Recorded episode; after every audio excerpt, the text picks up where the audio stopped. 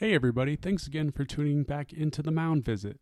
This podcast is brought to you by our great friends and everybody's great friends in the catching community, All Star Sports. All Star continually innovates and provides the best catching equipment from their patented S7 Axis leg guards and chest protectors to their FM 4000 mag traditional catcher's mask or their ultra quality Pro Elite Series catcher's mitts. Go connect with them on Facebook, Instagram, and Twitter to look for new products on the way. All right, we are almost ready to wrap up game number two, and again, we want to say thank you to all of you for listening in. Here we go. Are we ready for the eighth inning? Jason Kendall making his debut, and on his first major league at bat, that's a hit.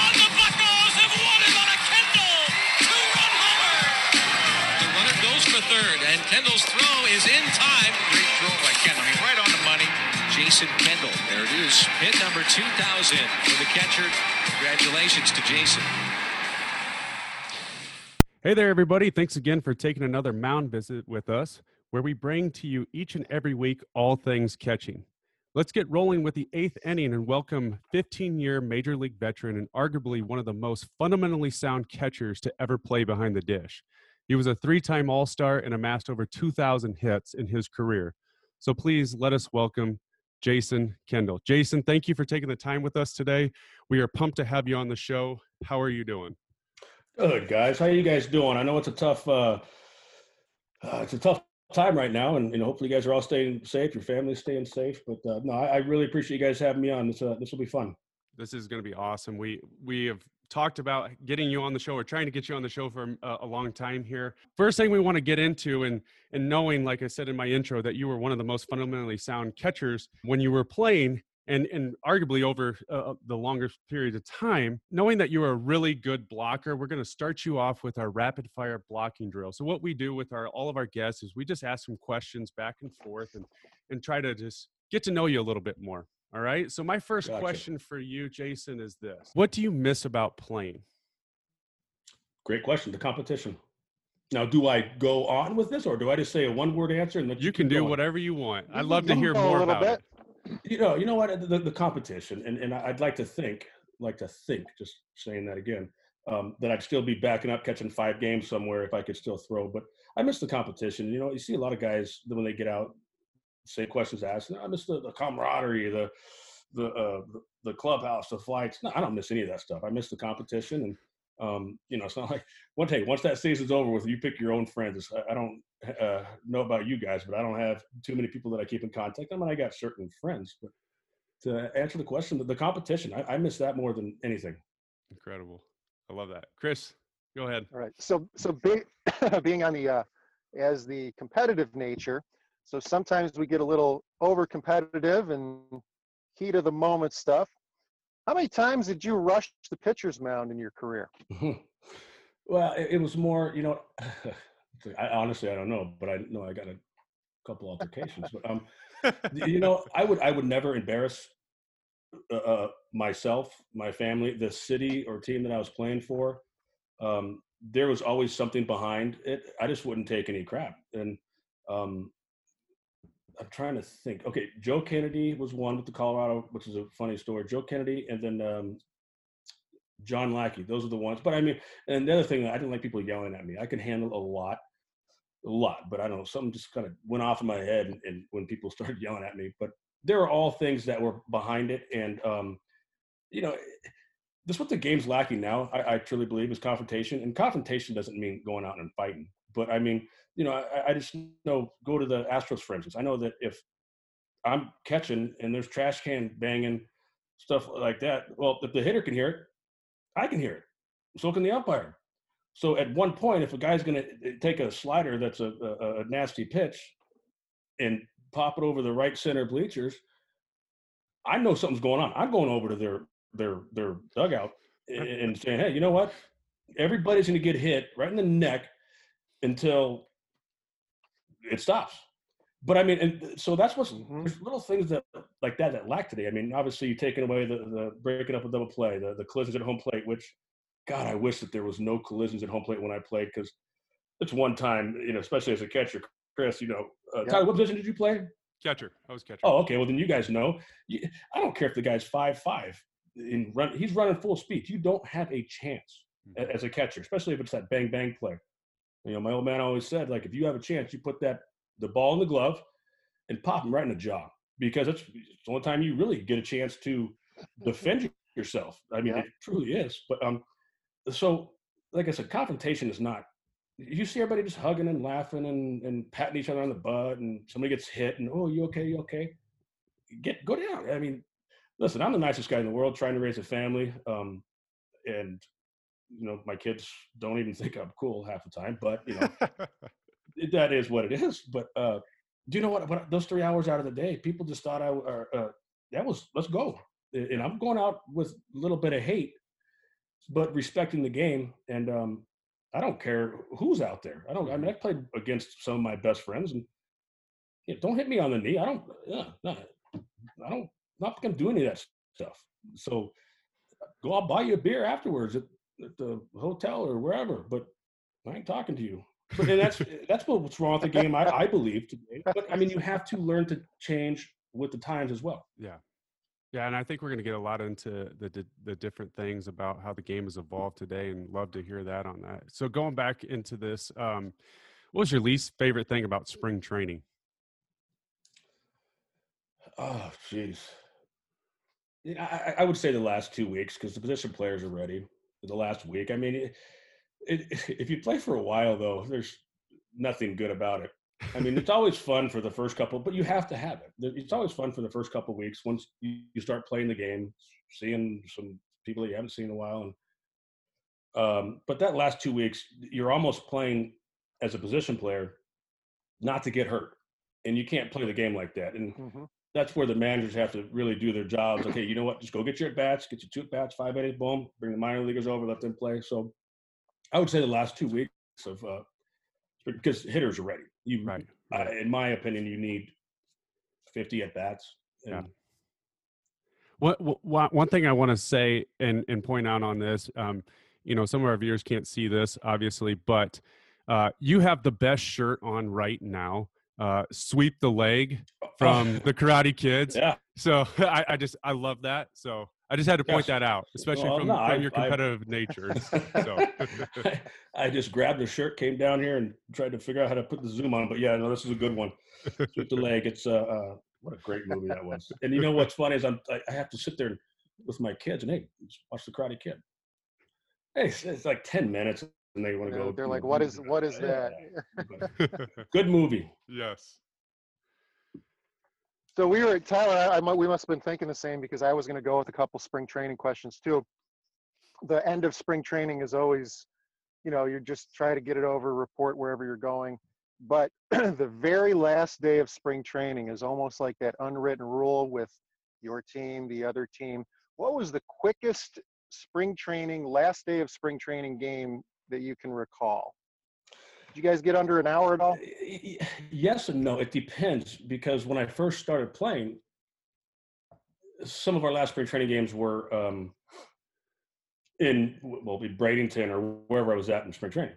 Mhm. But now, as it's gone on, your last two or three spring training games are in, in a big league ballpark, whether it be you know the A's and Yep. the Giants, the uh, Freeway Series, or that's the LA and um, Angels. But so you know the fans want to see. It's not obviously a packed house, but there is a lot more.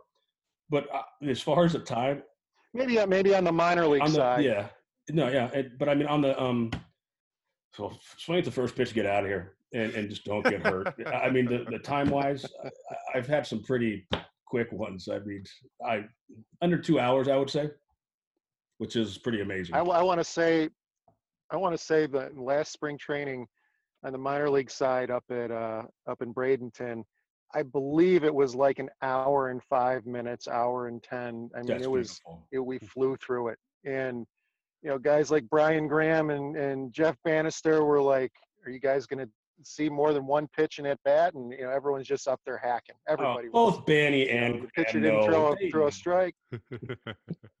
Oh, of course they did. Yeah, and Banny just reached out the other day too, so I'll, we'll probably have him on here, you know, in the next couple weeks too. That'll be fun. He's a beauty. Um, all right, and then the next next question I got now, based on your stance was, you know, kind of more similar to today's catching than it was back then. You know, very low. But I have to ask you, how are your knees hanging up, or holding My- up rather? You, you know what, Chris? I, I was never. I wasn't a big catcher. Um, so my knees are fine. It's my arm that I can't really pick up anymore.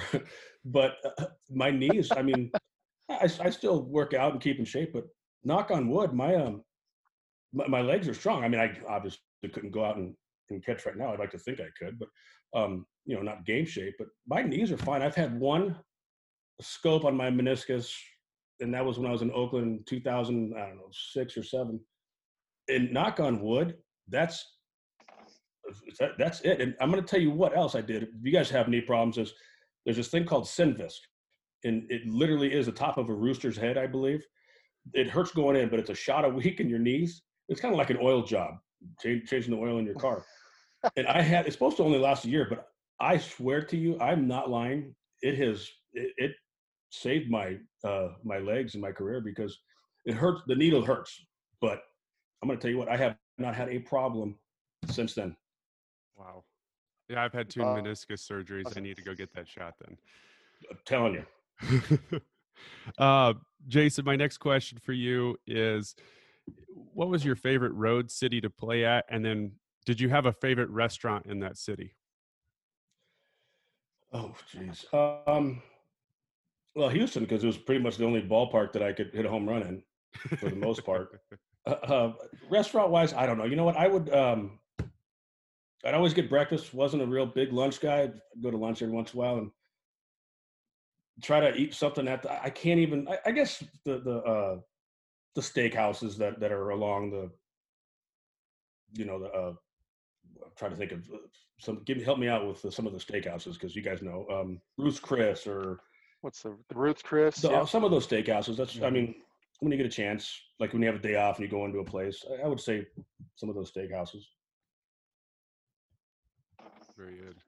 All right, and then I've got I've got one uh, based on the fact that your dad had me a little bit as a uh, he's my catching coordinator. Who uh who had the better arm behind the plate, you or your dad? Um, well, they called him shotgun. I do know that, so I would probably say him, but it depends on what part of our careers, to be honest with you, because it turned into from shotgun with both of us to shot put, to be to be really serious. But um, Did he uh did he help you out a lot with uh, mechanics early on? well, You know, as far what- as you know what kind he of did? polishing you up.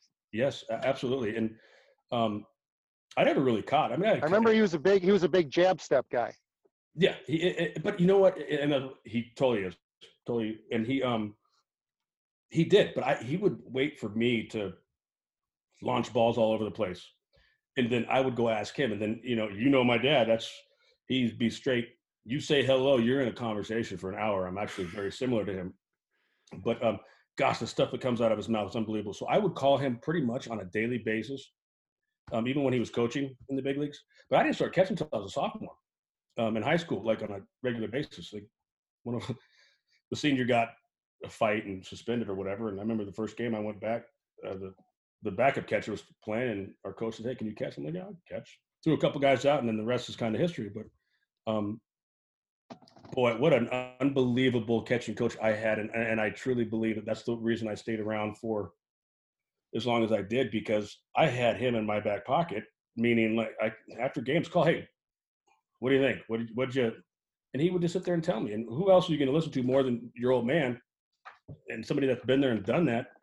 And so, I guess to answer the question, I would say he had a better arm. I, I had a I had a cannon though when I was younger. But as far as a catching coach, I, I had such an advantage over everybody. I thought, and I think if you ask any uh, player that had a father who played in the big leagues, they would say the same thing, and not just from the catching standpoint, obviously, but just from the clubhouse, the way to act, the way to handle yourself. Um, you know how you kind of try to keep that even keel, and and you know then he passed that along to others. So he definitely did that to me, and you know I still call him all the time now, and we don't really talk about catching anymore, but uh, you know all that I, I couldn't be happier with him every day, that, and he took the calls even when he was coaching. Like I said, hey, do this, do that, try it try it. And if it helps you out, great. If it doesn't, then go to something else.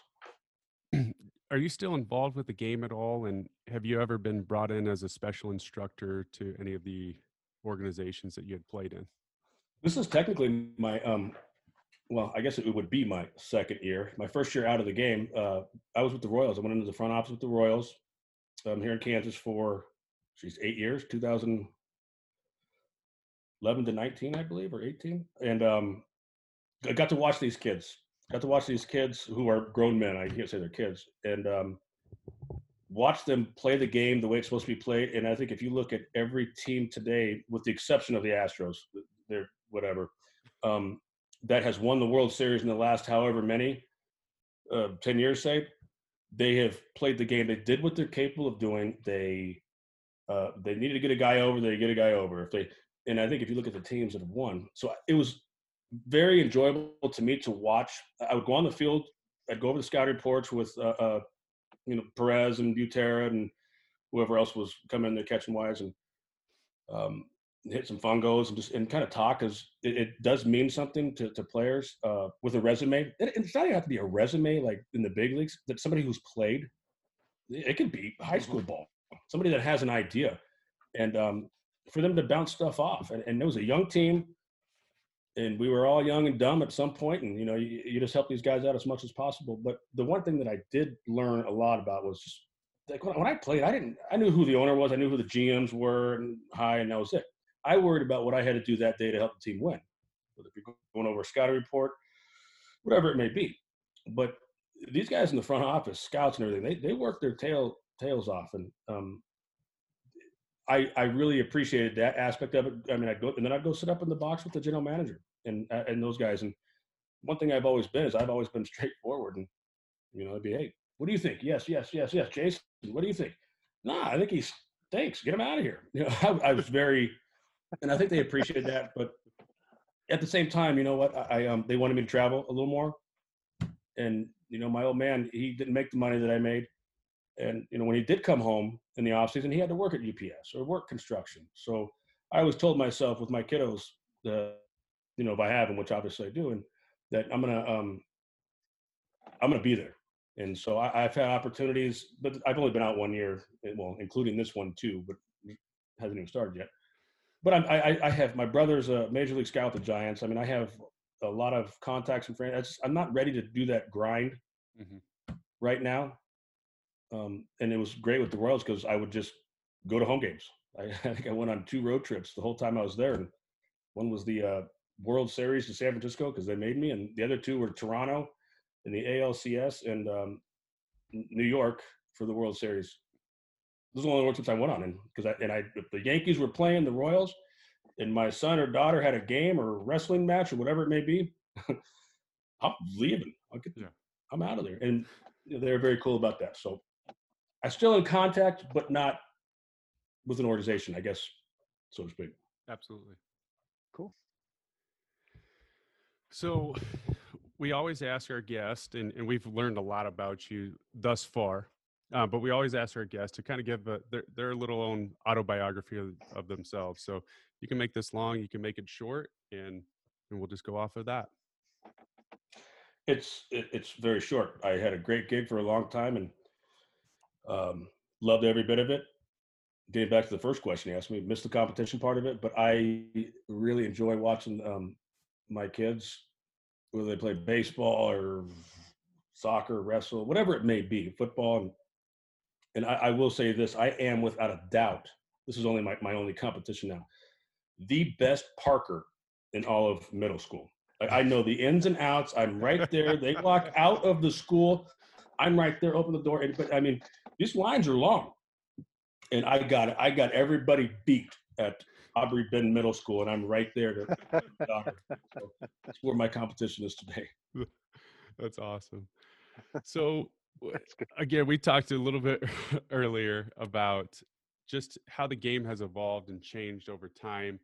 And you see a lot of these young kids and, and you know, former infielders now being converted to behind the plate. And, and I guess this question is loaded, right? So now you have technology in the game.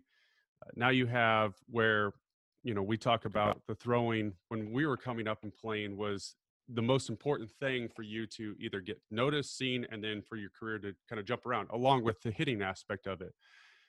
What do you think about how the game has evolved into more of we're basing a catcher's value on their receiving metrics?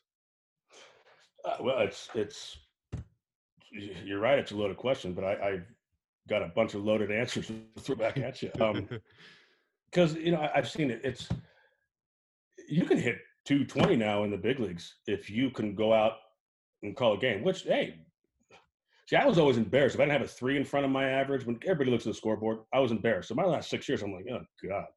But um, you know, I I could call a game. I could, but you have to work at that. And today with technology, it's right there. You have to do your work, but you have to earn that respect from your pitchers. Um, and that's why the games are so long now, especially with the younger catchers. And and I think to in today's game, coaching staffs, managers, whoever it may be, not all of them, are are a little bit more nervous or scared to talk to certain catchers, and to, because they're making a bunch of money, and you know the coaching staffs, like I said, not all of them Mhm. are just trying to get you know a couple more years so they can get a pension or whatever it may be. Um, but you have to put in your homework and get that respect from the pitching staff.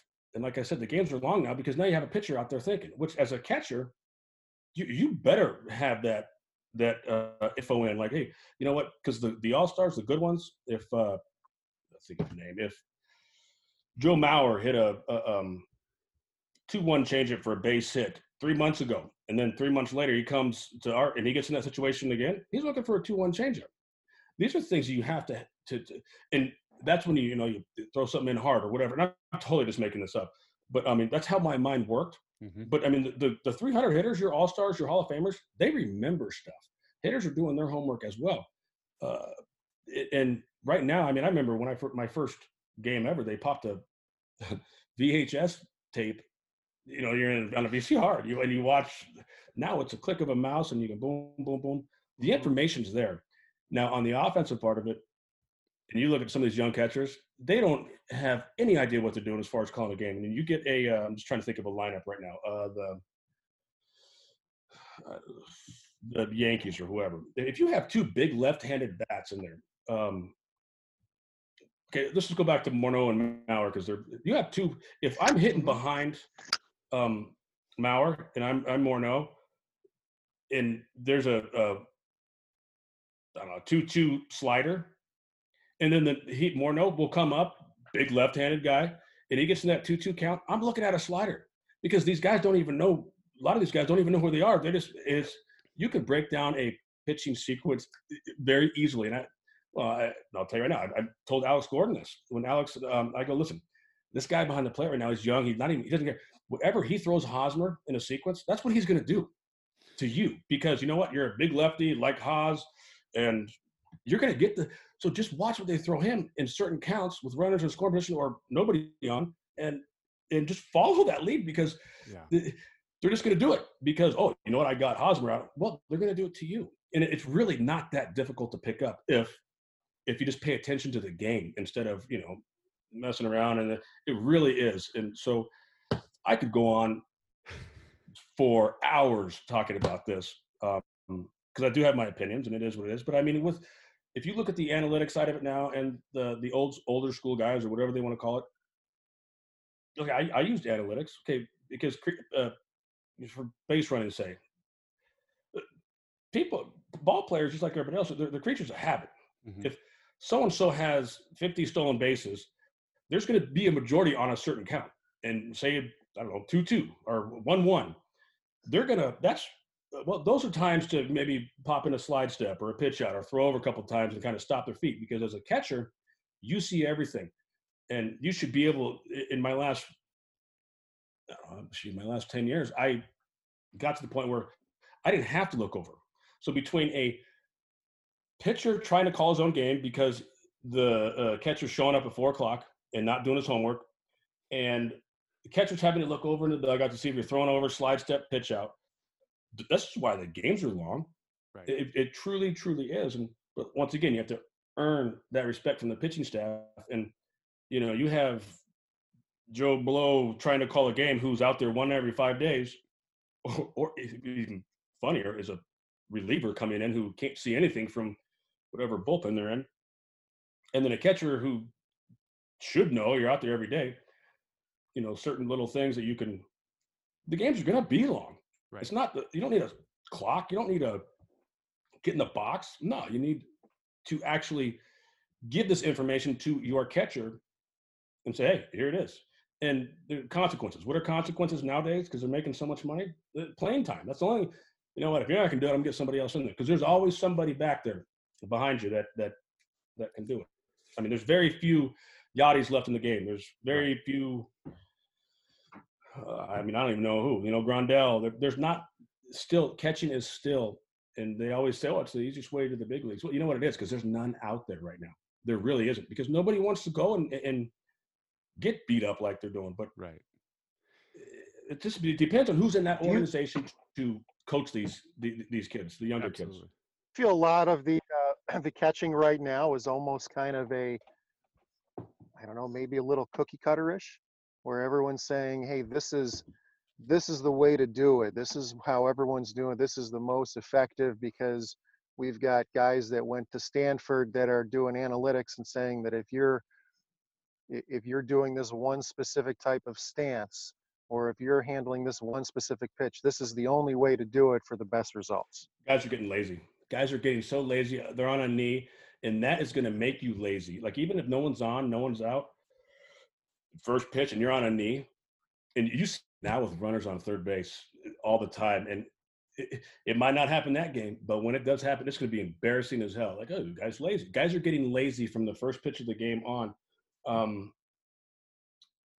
and the analytics now, it- it's such a question I can once again go on forever. It's I mean, it depends on a lot of it depends on who the umpire is. It really, really. If you have a veteran umpire, like I don't believe in framing. I don't. Think, I don't even call framing. uh, uh, I don't even use the word framing because I don't believe it. I, you catch the ball where it's pitched, and a lot of guys snatching back here and there.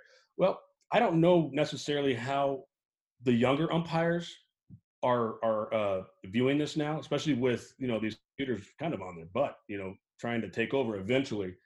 Um, so that maybe they might be going to more to the snatching. Just catch the ball where it's at soft. Now you get like a Joe West behind the plate, and you do this.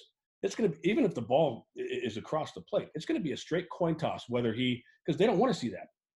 I don't know what like your first year umpires coming up, what they've been taught, but your old school guys now, the guys that have been around for 10 years, umpires, they see this jerk, you're not going to get a call or it's going to be a 50 50. And that one pitch that he might do that, they call a ball? And hey, where is that? Well, it looked like it was outside because you're snatching. You're not going to sit here and do that to me. That's why a lot of catchers have to have a relationship with umpires. Listen, even if it's uh, um, like, hey, I don't like you, you don't like me, but hey, let's work on this and let's get this out to where you can talk. Because as a catcher, you should talk from the first pitch on. I'm not every, but just like, hey, and nobody even should know that you're talking. I mean, whether you're you're cursing at him or he's cursing at you, or but your, your bottom line at the end of the day, you're you're trying to see what you can get out of your pitcher and what calls you can get. But the analytics part of it, oh, framing this, framing that. I mean, there was a guy for uh, Tyler, who's Atlanta Flowers. Flowers. Flowers. He he had oh he had the best. He's the worst catching the ball ever. Starts glove down here all the way up. Just catch the ball. His gloves moving on, but, uh, but he was number one in the um the ranks of the computer guys. Well, you know what? That's great. I mean, hopefully he got a trophy or whatever it is. Uh, but at the same time, it depends on who is is back there as an umpire. And oh, what? Well, maybe your pitchers threw more strikes than anybody else. That's why you got your little award. I mean, Yeah. at the end of the day, this game is about pitching. Right. And the guy behind the plate better have control over it all. But that means p- putting in work. And once again, if I was at the ballpark after one o'clock for a seven o'clock game, my whole routine was messed up. It was messed up. And so I, I took pride in what I, I mean, I didn't want to wake up at three in the morning going, oh, you should have thrown a slider. I, but I did. It's because I cared about what I did and I cared about having this staff from bullpen to starters. Uh, just trust me, I got it. So going back to what you said earlier about kind of how the, the game is elongated and it has to be because maybe you are playing that chess match with the hitter as well as understanding your pitcher's strengths and whatnot. But uh, I guess we, we asked a lot of our guests this question. Going into the the proposal of an automated strike zone, do you think that that's going to have any bearing really on the catching position as far as well? These guys are making money based on how they maybe like quote frame the pitch, but do you feel like it's going to change it for the better, the worse, or or what? What's your opinion on that one? You know what? Uh, That's a good question. I mean, I heard some somebody the other day saying they're because of COVID nineteen and the pandemic that's going on right now that they didn't know if um, umpires would be back there or not. Mm-hmm. And obviously, well, you know, test the umpire, you guys. I mean, that's all you have to do. And if he doesn't give him a the thermometer thing, um, you know, if, if there's no if there's no umpire, people are gonna. I'm going to to the local jail. I'm getting uh, whoever. I don't just knock the ball down. I don't care if you catch or not. And I'm having him talk smack to, to whoever's in the in the the box. But the, see, my whole point is the umpires police it. Mm-hmm. You know, the umpires do police stuff. You're definitely taking the human element out of it, but which I love because I'm an, kind of an old school guy. But I mean, you you have to kind of. I don't like it, but at the same time, I I really truly believe that the bad umpires, you got to be accountable. You have to, and if you're going to go out there and and you're going to mess up this, or you have a beef with somebody, and you're going to, they have to be accountable. They have to be accountable just like the players are. I don't like the the um the computer calling balls and strikes, and I, I will say this: there was something funny I heard last year that I'm sure you guys heard as well. Somebody got thrown out by the computer or something like that yeah. in the Arizona Fall League. Yeah.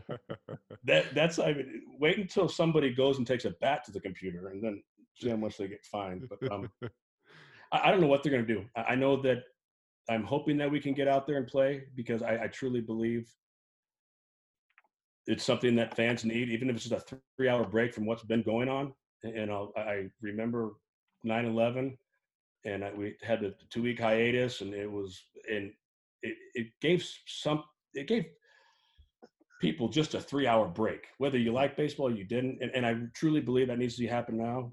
Fans, I don't know. I mean, I wouldn't take my family to a game right now and, until there's a, a vaccine. Yeah. Is that going to happen? I don't know. I mean, is it going to be hard to to play with no fans? It shouldn't be because you're getting paid a lot of money. Um, so although recently the you know the owners came out and said they would want the players to subsidize their contracts a little bit or their salaries. I, I did see that, and um, from what I know of the union, and the reason ball players are making the money they're making right now, um, I don't see them doing that. That's why the union is the mm-hmm. strongest union in the world, without a right. doubt. I mean, I watched my dad go through, I want to say, two strikes and a lockout and he made more money as a coach than he ever did as a player. And that's why I'm able to do what I am here right now with, you know, watching my children grow up. And, and people need to remember that, you know, the guys that played early on and went through all these strikes and had to come home and watch you, you know, work at UPS construction. And um, that's why ball players are getting, you know, paid so much now. Yeah. So, I mean, it's, you go out and you play. I mean, you don't have a choice if that's what. But now, like I said, you're gonna have players with families. Like I'm not having them go to the ballpark. So there's still a lot more that needs to be done. I, I believe, but they, you know, obviously, and if they can do something by mid-July, I, I think that that however they're going to do the season, I, I truly believe that it'll be it'll be fun to watch. It'll be it'll be kind of like back now, if they wait until if they have to wait until August, then uh, you know it's it's going to be kind of more of a round robin. Which, like in my sick head, I think it'd be kind of cool because there's no favorite. All right, Yankees. Uh, you know, the Florida Marlins might come out of nowhere and get hot for a month and a half. I mean, yeah, it's a sprint. It's a exactly definitely not a marathon. I mean, and that's what you know. Your your clubs that are always they know how to get to where they're at on a day. But I mean, when you play I mean, you're looking at what 50 games if it starts in August, or I mean, I don't know, something like that. So if they start July, I think it'll all come full, full. It'll just be normal again. But that being said, is one person gets it, they're going to shut everything down again. I Mm-hmm. truly believe that. I don't know. I don't. I mean, we're completely in uncharted waters. So Mhm. I think we all need it to come back to give something to do, but it's also a, a pretty big risk. But I don't think the ball players are going to take a pay cut. I don't think the union will allow that. It's crazy. let's let's switch uh, switch topics a little bit. So, name of the podcast obviously is the Mound Visit. Now, when I when I was with Pittsburgh, it was a it was a time where there was a lot of there was a lot of shuffling between the minor leagues and the big leagues, especially with pitchers. So, with the younger guys that were being shot up to Pittsburgh, you know, kids that were early 20s, you know, and just hey, we're you're early round pick. We're gonna have you put some numbers up, and we're getting you right to there. So when you would go ahead and see a guy struggling, or a kid that was kind of a, a deer in the headlights, you know, kind of looking at the the stage that they're on, you know, when you went out to the mound, obviously you're already well established. You know, there's a, a tremendous respect factor. You know, what was what were the kids like? And I don't want to use kids because they're they're major league pitchers, but the younger guys, you know, the, the one or two year guys. When you go out to the mound, was there any, hey, I got a really gut feeling on this. This is what I want to throw, my best feeling, or they're just like, yes, Mr. Kendall, I'll do whatever you say.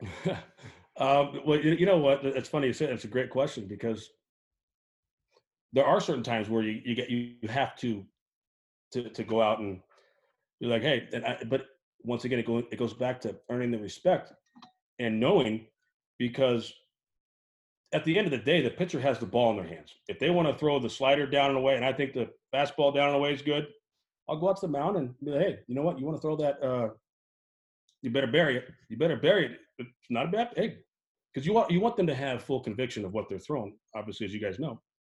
But if you, uh, all right, I think you still a fastball, but by the time you take two steps back, uh, let's go with the fastball, because they know you've done your work. But a lot of times, just to go out and take a, a blow, get, hey, you know, uh, you know, why why does uh, Tigger have no friends? Because he always plays with poo, and then I'd walk away just something stupid and dumb that people and I never took my mask off. I never just tell them a dumb joke because what what you're what you're doing is you're taking their mind off of and you don't want these guys to think. I mean, there's certain guys like Greg Maddux calls his own game. Like he literally called it by the way, he caught the ball back from and I figured it out eventually. But I mean, there's certain smart guys that that do their homework that know that obviously they're Hall of Famers, but But he would he would tell you what was what he wanted to throw based on how he would actually Eddie catch the Perez ball. or, or Javy Lopez, whoever was catching, by the way, he caught the ball. And um, I started noticing it like maybe, I don't know, second year.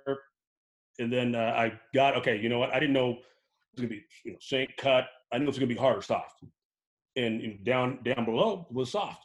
And I'm like, all right, so I saw something soft. Didn't know exactly if it was going to be, you know, a breaking pitch, change up. Um, and then I was right. I didn't really tell anybody because I didn't want to to know if I was, but I kept watching. Then I started letting people know. and We started beating them up. But- But then I was fortunate enough to be in Milwaukee with Mike Maddux, and I asked him because me and him would butt heads all the time about, well, you know, one of the best pitching coaches ever. But I go, so hey, let me tell you, uh, Greg always called most of his games. Huh? He goes, yeah. By the way, he caught the ball, and I said, I knew it. I knew it.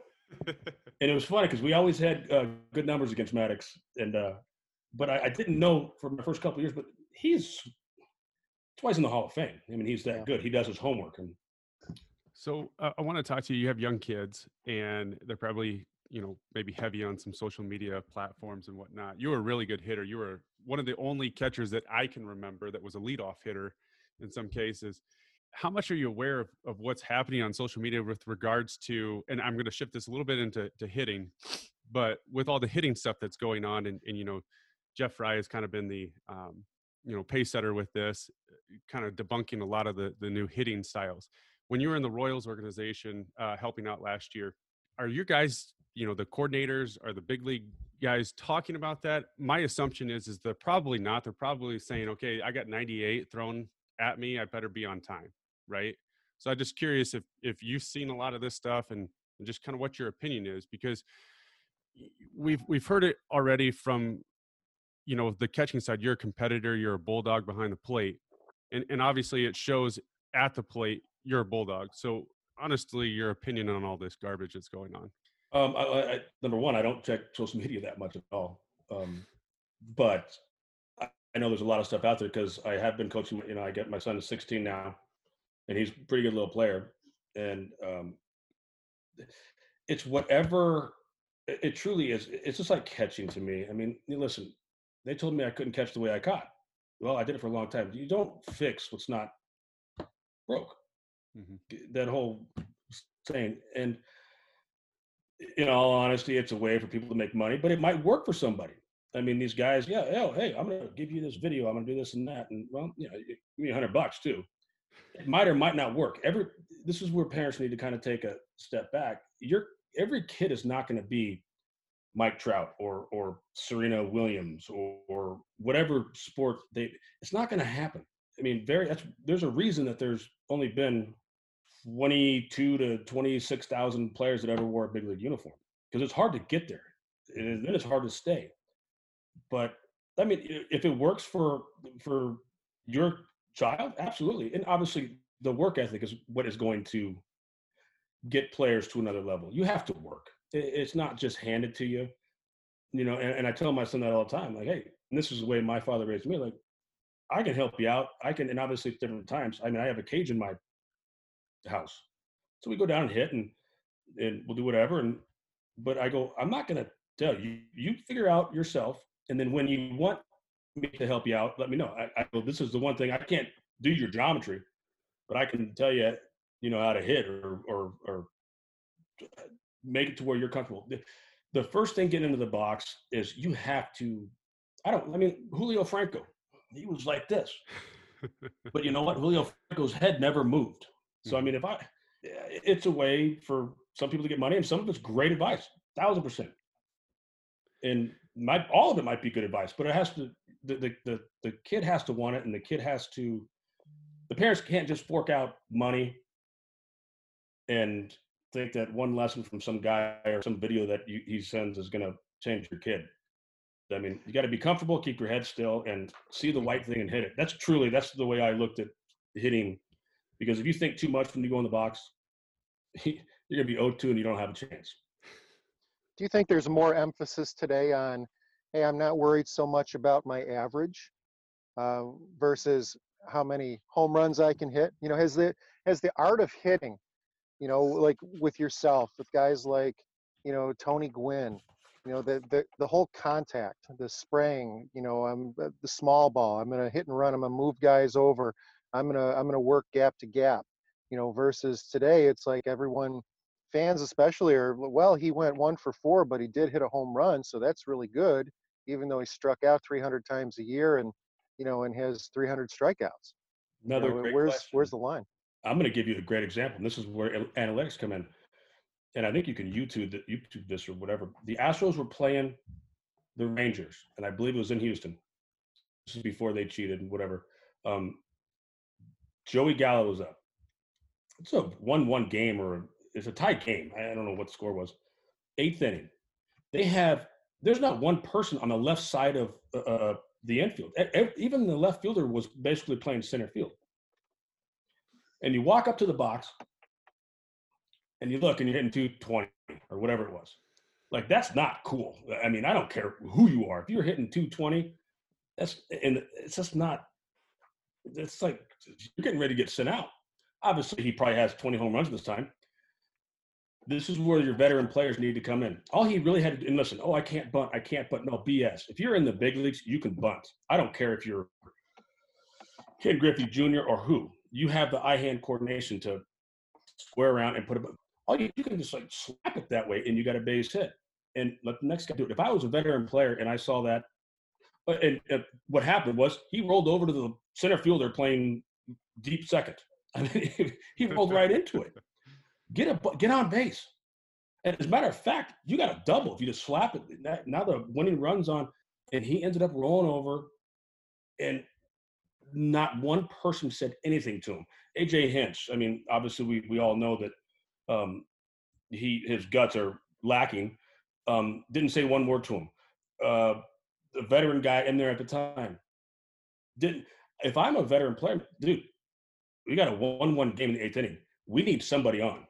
Uh, we can butt the next guy over, but all you have to do is, and these guys have that great of eye hand coordination to where they can do that. Mhm. So the um, and nobody, but nobody says anything.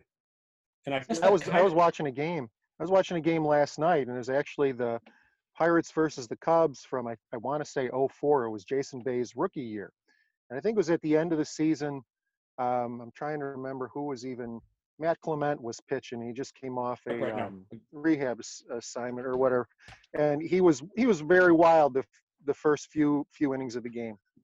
And I remember there the talk on the on on the show was, hey, you know who's going to get the the rookie of the year? It's between Bay and and um, Khalil Greene, you know. And I think at the time Jason had like 23 or 24 home runs, and sure enough, there was a shift. He dropped down a bunt.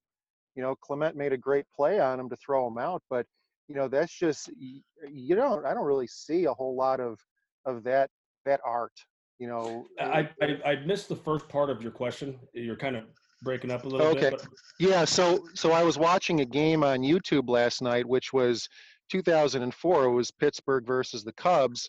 Um, Matt Clement was pitching right after a um, he came off an injury. It was at the very end of the year. It was a September game, and at the time, Jason Bay is up there, and they had a shift on. Uh, he's got 23, 24 home runs at the time, and right there, he drops a bunt down down the third base line, and you're not gonna you're not gonna where- see that that's from the power hitters. Yeah. That's where I that's where I caught you at right there. Um, but uh, but you know what? No, you're right. He, he Jason Bay knew how to play the game and in a, a team game. And I guess my best example of this uh, it would be Mike Moustakas. And like Moose, change the ship. There are the scouts. There, are, everybody's here. You got your advanced scouts plus all this computer stuff now. Change it. Change the change the scouting report on you. I mean, if you got he will bunt, so now you're going to have to. So that little hole in between first and second, where you roll over and get all your knocks, that's going to be open. But you have to change it. And let me tell you what, Mike Moustakas went from hitting 240 to 320 in a matter of like two months, and it's because he dropped a bunch down. Oh, got a knock, got and he learned how to hit the ball the other way. He learned how to beat the shift, and it was funny because then everybody had to you know they got to hold your ground a little bit because the boys from Harvard don't they didn't know that hey somebody might actually change this, and and what do we do now? Well, you know what? He started getting hits left and right. I mean, it was to the point to where it was so fun to watch, and but that's the obviously I watched him every day for you know six years, but watching him change from just a pull pull pull guy to beating the shift, making them change, and having so many game winning hits because guys didn't know what he was going to do. So you have to learn to change with the game, which were all the times and everything. But I mean, at the end of the day, everybody feels happy for the most part if you get hits when you go to sleep at night. It really truly is. Hey, I, I got a hit. I got a couple hits. And if you have something wide open for you, that's right there. Take it. Now, it goes back to looking at the scoreboard. The scoreboard dictates the situation. I mean, it's right in front of you. And people are just like, they're more. I, I am so sick of watching right handed hitters in an eighth inning with a zero zero tie run around second base, no outs, and right handed hitters hooking balls into left field stands. Like, at least show me an effort of getting them over there because Yeah. next thing you know, nobody wants to play extra innings. you don't get paid for extra innings. Next guy hit a sac fly, he has to get out of there. You get a cold beer really quick. So what what was the conversations like when you're sitting up in the box with say Dayton Moore or something like that, and you see a guy, you know, and Alex Gordon I think has also evolved himself too because, you know, he had some struggles early on in his career. Um, but what do you, hey, like this is going to allow us to win a ball game here, like you just said, moving the guy over, whether it's, you know, he's hitting the ball the other way or um, if it's a right-handed hitter, he's guy at second base, he's hitting behind the runner and moving him to third. He's 90 feet closer with less than two outs, right? Um, what are you having those conversations with those guys? I mean, obviously there's a pecking order with all this stuff that goes on, but were you blunt enough to say, no, that's just wrong. That's just bad baseball right there. Yeah, and it got to the point with Dayton and I. He'd be like, "Jay, you got it? Yep, I got it. I'll get him tomorrow." And I'd go the next day into the. I mean, it really did. It, it wouldn't even have to. I mean, maybe the first year, it'd be like, "Dayton, this can't happen." You know, well, can you go down and take care of it? Yeah. I, what, like, I didn't care. I'm, I'm trying to help these kids out. What are you gonna do? Fight me? I'll knock you on your ass. Excuse my language, but I mean, that was that was the. But but I also had a resume, and Yeah. Yeah, but it got to the point like three, four, five years into it, like, hey, can you handle that? Got it. Then I'd go first thing the next day. Obviously, I'm not going to really try to do things. I'm not going do anything that night, going out in the clubhouse and tell these guys, but I would do it because I was there early, Mhm. um, going over, you know, work and stuff or whatever. And um, I'd let them know, like, hey, this is not how you you, you- do things. I mean, you have this situation. At least it's, you're not going to get them over every time. But I mean, you you know if someone's trying, and it's not filleting it over there. Just try to swing it over there, and good things are going to happen. But I mean, you still have to play the game, and you know the names are going to change. Obviously, we've all heard that quote, but you, you still have to play the game if you want to win a world champion. That's it. I mean, that that really is what it. And like I said, getting back to everybody but the Astros in the last ten years, you look at what they've done. They did what they're capable of doing. They didn't try to do too much. I mean, Alcides Escobar, all right, he's going to swing at everything. He knew what he was capable of doing. He'd get a guy over. He he. They knew what they're capable of doing, and they did it, and that's why they won a World Series in 2015. I think it's it's great that you say that because you look at those teams, it's like the analytics goes out the door. And I know you played for the Oakland A's, and you know the money ball is is kind of what everybody you know uh, zones in on as far as how the Oakland A's have played the game. But you watch these teams like the Boston Red Sox hitting and running, stealing bases. You don't see that anymore. You don't see No. stealing bases anymore. It's crazy. No, you you have to go outside the box, and I said, it's not everybody, but I I I mean I definitely know managers now who have jobs that when they go in for an interview, like, hey, do, do you care if the lineup's already made out and put on your desk before you get here to work tomorrow? They'll be like, yeah, which you know, to each his own. If that's how you, I would never do anything like that. I- No, I mean, you're going to hire me to be a manager. I'm going to bring my people in. I'm going to do it my way. You take care of the front office stuff. If we need a certain part, you go get it. Um, but there are, you have to think outside the box nowadays. And you know, hit and run with a, a, a runner on first and second, no outs. What do you got to do if you have the right personnel up? Hit a ground ball at third base because he's got to cover the third. I mean, just little things that you will never see. But if you think outside the box a little bit, everybody's in this box now, Mhm. and they don't want to go outside the box because their jobs probably gonna be in jeopardy if they do. well, Jay, back to back to uh, back to catching a little bit. So when you would when you were setting up, you were you were very low to the ground, you know, and a lot of the the talk today is you know these guys there were the. Uh, let me rephrase that. So when I played, as well as yourself, it seemed like the trend for pitchers when they were attacking hitters was corner to corner. You know, work a little bit off the plate, maybe come back if you're behind. Today is more or less, hey, I'm going to try to blow it by somebody toward the top of the zone, and then we're going to try to throw something soft underneath. But it's more of a north to south game. Did you find yourself, because the, people always talk about having a view of the bottom of the zone, and do you feel that just with the way that you set up, because you were lower to the ground, where it made that pitch a little bit easier for you to handle and to get still get guys to roll over and go down in the zone, where versus anything up in the zone obviously is going to get hit in the gap or, or even further. I- mean, there's there's a um, time depending on depending on who's hitting to, to go up in the zone or you know Vladimir Guerrero, you can go, you can throw it behind him and he's still going to swing. Just for instance, but you can go. I would middle away, middle end because I don't care if you throw 120. If you see it as a hitter, these guys are that good. If you see it as a hit, and everybody throws 98 now, you see it once or twice, you're on it and you're going to get it because these hitters are that good.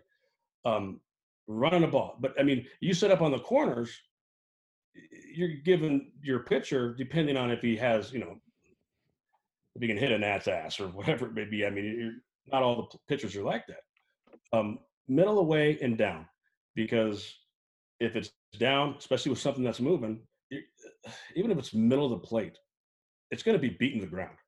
It, it truly is. But the ball up in the zone is the one. Now, there's times to go higher than high, absolutely, but it better be higher than high instead of. And that's why you see a lot of home runs now. Is because their guys are trying to go higher than high, but then what happens, especially with a, a sinker ball or two seam pitchers, guys that have a good two seamer or, or something that sinks down, um, if they do try to throw a four seamer up, which they're not really used to doing, it's going to take them a pitch or two to get that to get back down again. So that next pitch, in all honesty, is going to be middle of the plate whack instead because it's going to take. Oh, I'm going to go higher than high. I got an 0-2 pitch. All right, everybody's 0-2 pitches go higher than high. No, I'll just make a, a, a, a give me some type of an out pitch. Make a pitch. See if the catcher can get a call on the black. But you get a two you get a sinker ball pitcher that's trying to elevate, and their neck pitch, it's not going to be down where they are because it takes them that angle that they have. It takes them a pitch or two to get back to that angle. So that's why another thing that just really irritates me with this is that people like guy has a good two seamer or whatever. And we're gonna try to elevate. Okay, well, you have to understand that it's to take his two seamer a couple pitches to get back down in the zone, and usually that next pitch is to be hit hard somewhere. But it's I, I definitely don't. I mean, everybody always said when I your safety zone is down and away, and it still is. It's hard to hit if it's a good down and away fastball for a strike. And these guys playing defense, they're they're the best of the best. I mean, they're pretty darn stinking good. So let them do some of the work, and especially with all this analytical stuff that's going on, pitchers can't throw over 100 pitches anymore. Then you might as well try to get as many quick outs as possible. And you know, striking out, great. But he'd also just probably threw about four or five pitches. With that being said, where you know you would see you would see some of the older guys um, back in the in the 2000s and that you know early you know 2012 13 you'd see guys that would would throw more pitches you know where today it's almost like we're going to let the guy go maybe 80 to 100 pitches and then we're going to have our our two three guys in the bullpen come out for an inning and then the pit do you think that there's more like if you were managing okay what would what would be different from your approach than a lot of the stuff that you see right now I would go off the feel of the, the pitcher. I wouldn't be having someone from up top call our trainer, send a phone over telling me what to do. You're a veteran guy. You should know your your personnel. Um, you really should. Who could like Justin Verlander? All right, he's proven. Scherzer, he's a he has a he's got a track record. So these guys can do it. You're horses, and they and you can see in their eyes when you go out to the mound as a manager. Like, hey, how you doing? I, I got it. Let's go. You can see in their eyes if they got it or don't got it, and at the same time, go to your catcher, who should be your manager on the field. Like, hey, you know, Skippy's losing it. We you, get him out.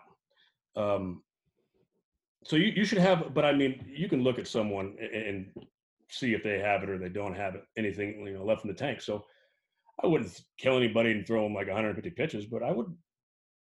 That's how you. That's how you not only.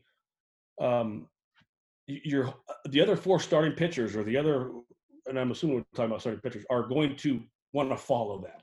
Say say it's your big gun, your Zack Greinke or whoever it may be. The other ones that are behind, wait, wait a minute, he just dropped 110 pitches. He he had the the he went out there and, and gave it that little extra at the very end when they're going to want to do that and that's kind of how you get a, a five man rotation to where they can just roll. They feed off each other. They truly, truly do. And um, so if I was almost like in season competition versus all of them. You did this, I'm going to really do the is. same thing, if not better. Absolutely, thousand percent. So one thing I wanted to follow up on on kind of this talk about you know throwing east and west, north and south, et cetera. So I want you to put yourself back into um, a time where you were when Barry Bonds walked to the plate and and kind of bring up maybe a pitcher that was throwing at the time, how would you have tacked Barry Bonds? How best, did he was the best hitter I've ever seen. I mean, hopefully he gets himself out. Honestly, if not, walk him. I mean, depending on the situation of the game. Um, yeah, I mean, he was like playing wiffle ball with you know ten year olds. He was that good. He was one of the only bats that I've heard you can hear it go through the zone. I mean, he was that quick. I mean, you know, obviously he has this whole steroid thing on, you know, whatever, but he didn't need to. I mean, this dude was that good. He, he was so good and so, uh, uh, I mean, he was better than anybody I've ever played against. I mean, he was. No, what's funny is about five years. It took me five years to figure out how to pitch Tony Gwynn. That's another one that you know is that good, and and, and I finally figured it out. And how you used to get Tony Gwynn. I was throw a just a four seam fastball right down the middle of the plate. He didn't know what to do with it. He'd roll it over to second every time because he was such a good hitter. He would anything else, double, double. He was that good. But no, Bonds. Was, I, don't let him beat you. Yeah. Going to the ballpark, don't let him beat you. And if you get in a situation where uh, he might have a chance to beat you, let him get himself out. Back into uh, again spring training. You know those got long. What were some of the things that you did to prepare yourself for a 162 game season or catching 140 games a year? You know, I, I, I busted my butt in the off season. Yeah. Um, I, I and I just maintained getting out. What I didn't do any legs during the season because I was squatting every night anyhow.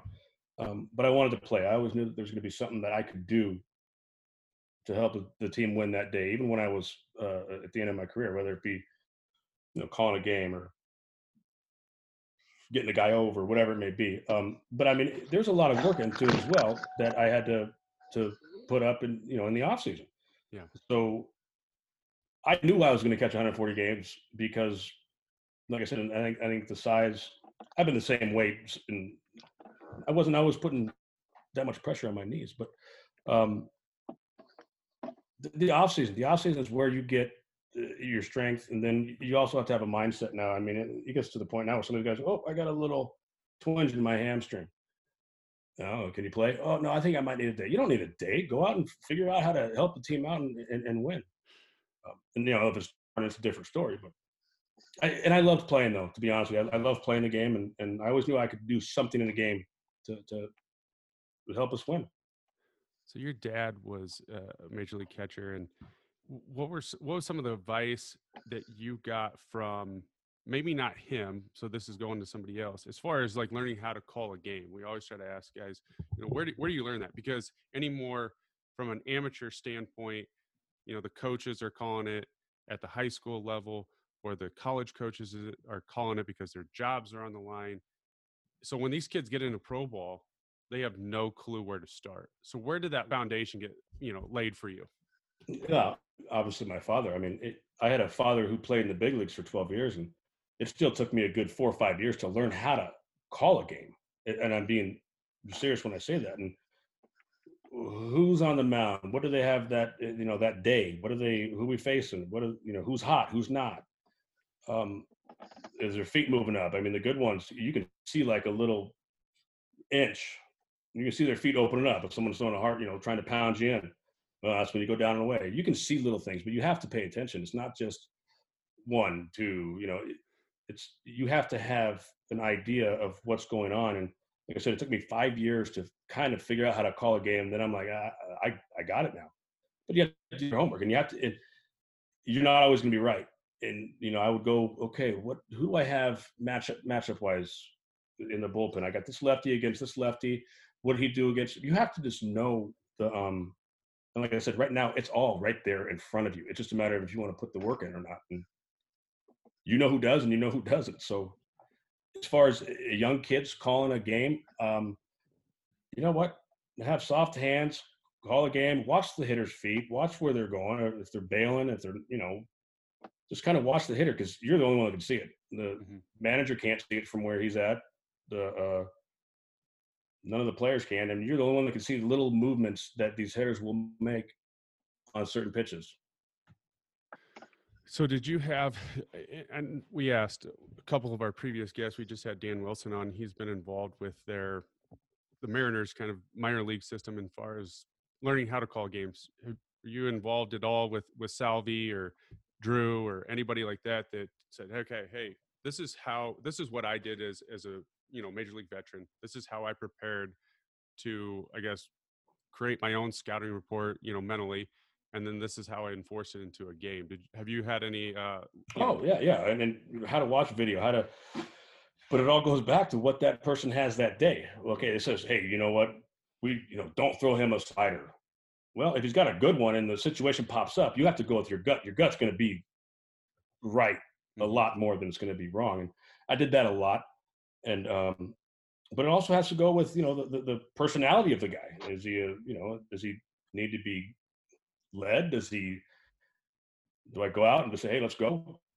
I'm going to put it down. You throw it. I mean, it has to do with all those things that Um, and, and as you guys know, so yeah, I would go for scouting reports all the time, but you know, at, at the heat of the moment, if there's something that you think, even though it might be against the books or whatever they say, and that's where you have to go and take the heat if something does happen. You know, I, I thought you weren't back there.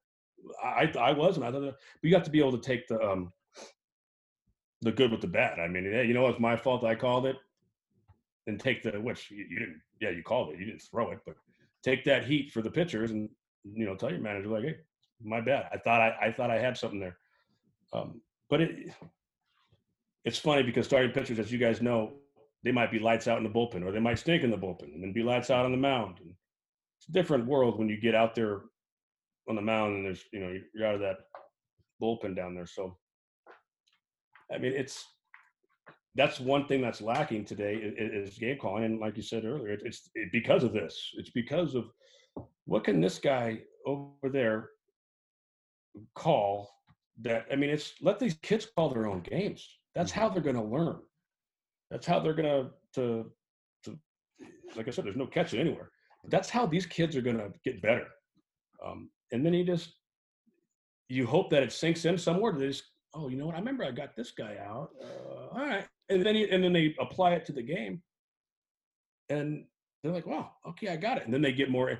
It takes honestly one or two times. You guys know to where oh man, I thought that was going to work, and it did work, and uh, and then you just jump into it, and like there's going to be certain situations that pop up. You're like, yep, got it. But I mean, it truly is. It's watching. There's so many different things that go into calling a game and good for Dan Wilson for doing that and being there because these kids don't know, especially college, high school. It's all p- pitching coach or manager calling it from the the sides, and and that's that's no good. So one of the things I've always talked with the kids that I've worked with, even even when I was playing and kind of you know getting toward the end of my career, where you know younger kids, um, you know that I would kind of work with and talk with, you know try to uh, try to help we have the obviously before the game you'd have your spray charts you'd have your your scouting reports who's hot who's not did you ever keep a book um, like a little notepad and just on your personal stuff what you saw that inning just to write down for something that might come up later in the year?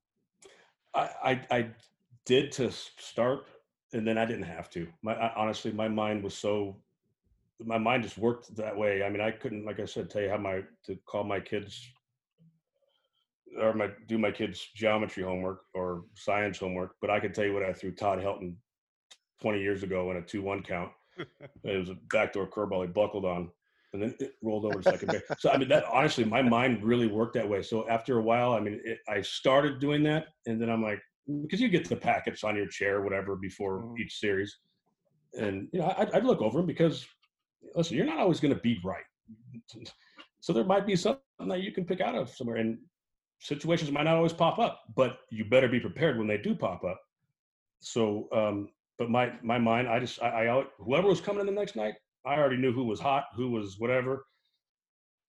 I didn't want to think like that, but I did, and and um, once again, I'd go refresh my mind the next day about one o'clock. Look at all the video, look at the last game that our pitcher might have pitched against them, or if he didn't, then somebody similar to our pitcher and our bullpen guys, and I won't overthrow all that. I mean, I was I was probably over prepared, I, but I guarantee nobody was would out prepare me or has out prepared me every game that I played, and that's just how my mind worked. Now I'm like I said, I'm so prepared to pick up the kids from school. It's unbelievable.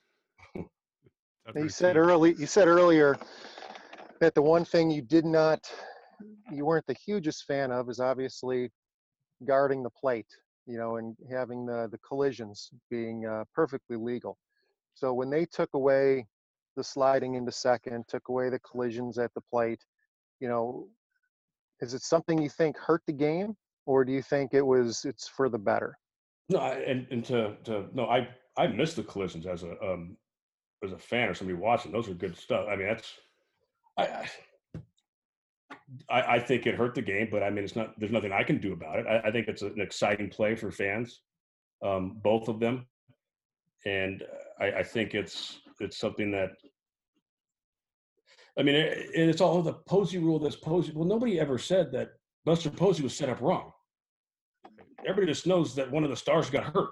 Yeah. Nobody ever has ever even said that uh, uh, the kid that was on second base from the Marlins, I can't think of his name, was just doing his job. It was a one-one game, and Buster Posey was not set up the right way. I mean, it's really simple to you put your left foot on the top of the corner and you have it straight down the third base line, and you can go from right to left. And but Buster Posey was behind the plate and his knees buckled. He was not set up. His knee was not stable. But then they go. he was on both. He was on both knees. Yeah, you know that it- that's the one thing I've always wanted. If we could ever get him on the show, or you know, mutual friends or whatever, I would love to just ask. You know, don't take this the wrong way, but you got to play at the plate. Okay. Thank God you left your mask on for one, but for two, what are you thinking? Go dropping down on both knees, thinking that that's going to do you any good with a with a moving object coming full steam at you. and- You know, and you I, know- always, I was, yeah, I looked at that as just, listen, if you were on your feet, you know, even if you're squatting down real low, trying to under, you're not going to get, you're not going to get smoked. The guy's going to go over the and, top and, yeah, of you. and if you show a little plate, they're going to slide. I mean, Yeah. most of these guys don't want contact either. I mean, that's just the way it is. So, but I mean, he, he wasn't set up, it wasn't stable. And so, I mean, they made that rule because of that. And, you know, Utley crushed the second baseman. No, nobody even has ever said that. Did he go, well, you know what? Does anybody else here know how much adrenaline's going on in a, in a, a playoff game? And it's a lot of adrenaline. Did he maybe nobody crushed it, but they they made that rule and you hit this, hit that, but it's I don't know. I mean, it's it's this is the game softer a little bit, but you have to learn to change with it. And um, these guys are still unbelievably so talented, and uh, I mean they really are. So I mean, I hope I hope the game comes back and I hope everybody stays safe and just you know for something to watch, some people to watch. Jason, going kind of back into our rapid fire blocking drill, but uh, just a quick question for you: Who was the best pitcher you ever caught? Stuff wise, at one point, Rich Harden from the A's. I mean, it just he was just filthy. Now he obviously didn't have the career that we expected him to, um, but throwing 99 at a split is like a knuckleball. It was, was hard to catch, so I can only imagine how hard it was to hit. Um, had a he called it a changeup. It was a slider. I mean, just he the way the ball was just smooth, fluent. At one given point, he was the best I've ever caught. Now that didn't obviously last, but well, he was filthy. Now, in today's game, is there somebody that you would say, "Hey, man, I really think I could take his career and, and really, uh, I guess, elevate it to another level, a pitcher I, wise?" I, I mean, I, I don't watch a game like a fan anymore. I analyze certain things. I mean, that's just part of, you know, what I do. But, um, oh yeah, I, I, but I'm an old man now. I, I, I just sit here and, and watch the games. But yeah, I don't watch a game like a fan and just, I just, I, and there's so many talented young players now out there that they, they don't even know that the sky's the, the limit for them and they, they have the world by the, you know what, and, it's fun to watch and see that that ability in in in watching these guys. It's like I mean, I can sit here and name names all day, but I don't. It's going to be the same names you guys name, but it's definitely fun to watch. you have a 16 year old son. Is he a catcher as well? You know what? No, and he's he's caught like I, I've had to um uh, uh, use him back there. He plays the infield, but I mean, I, I did the same thing. The sophomore now, good little player. He's got sick hands. He's got really, really good hands. So uh, he can play. I got to knock him down every once in a while because he thinks, uh, you know, it's not like he ever goes and watches old man videos or anything like that. But uh, I'll knock him down. Does a he, little does he bit. crowd the plate as well? He, he, he's right on top. He's right on top. You ain't lying. Following up on that, is he committed anywhere yet? Um, has he had interest from any schools anywhere? We we started looking a little bit. He he played for a couple uh, national teams. I don't want to say national teams, but he's been playing in some pretty big tournaments. One, the ones down in Atlanta, the ones you know, he Perfect played, uh, game. Mhm. Yeah, perfect. Yeah, and uh, the one in Arizona, I played for you know Nate Trotsky last year. Uh, and he's and like it's just now. I mean, it's it's what's I- I'm more worried about, but it's a trickle down effect. I'm more worried about the minor league players this year. Mhm. I don't know if they're going to play. I don't. These they they can't. I don't think they can afford to take a, a full year off. Um, hopefully, they get some type of instructional league, make it longer, whatever. But I mean, it's just a trickle down effect. I mean, nobody's played in three months, so Yeah. we haven't really done anything. And it's And- going to be a five round draft. too. Yeah, it's a five round draft, so you're you know you're limiting a lot of people. But um, we need to visit some places, and you know he can go where he wants to go, but uh, n- nothing now because we haven't played. He, he, he good little player. Awesome. Well, that's great. Well, Jay, we, we, we want to thank you for coming on here. This was this was awesome. It's it gives us and everyone else, you know, kind of a little baseball fix, especially at the catching position, to to hear from guys like yourself what made you successful, and just things that they can listen to and and take back that'll that'll help them, whether it's game calling, receiving, or or even hitting approaches. So, you know, this this is great. I you know we hope your family stays safe throughout all of this and you know, love to have you on again in the in the future down the road. Hopefully, when we're all playing, and then we can, you know, sit and analyze some stuff uh, all together if you're up for it too. No, I you know and, and I greatly appreciate. it. I would love to come back on. Um, you know, just for everybody out there that is listening, as far as kids and somebody that wants to catch it, if you, there's not one way to do things, there really isn't um, behind the plate. There you can take advice, but you know what? My one of the biggest things I did was I watched other catchers. I watched them, and there might be something in Brad Ausmus's game that I could maybe take and use and put in my game. It might work, it might not work. But I think the, the, the biggest thing about catching is just watching other players Mhm. and, and and trying to take something. But just remember, smooth hands. You got to and you got to know you have soft hands too. Right. You got to know you're sweet, and just know your hands are sweet. And, and uh, the game definitely needs catching. So I'm glad you guys are doing something like this because uh, it's something that I've, I haven't even heard of. So kudos to you. You guys ever need any help, please let me know. And you guys stay safe as well. Thank, you, Jason. Thanks again. Take care. Be Take safe. care. Wow.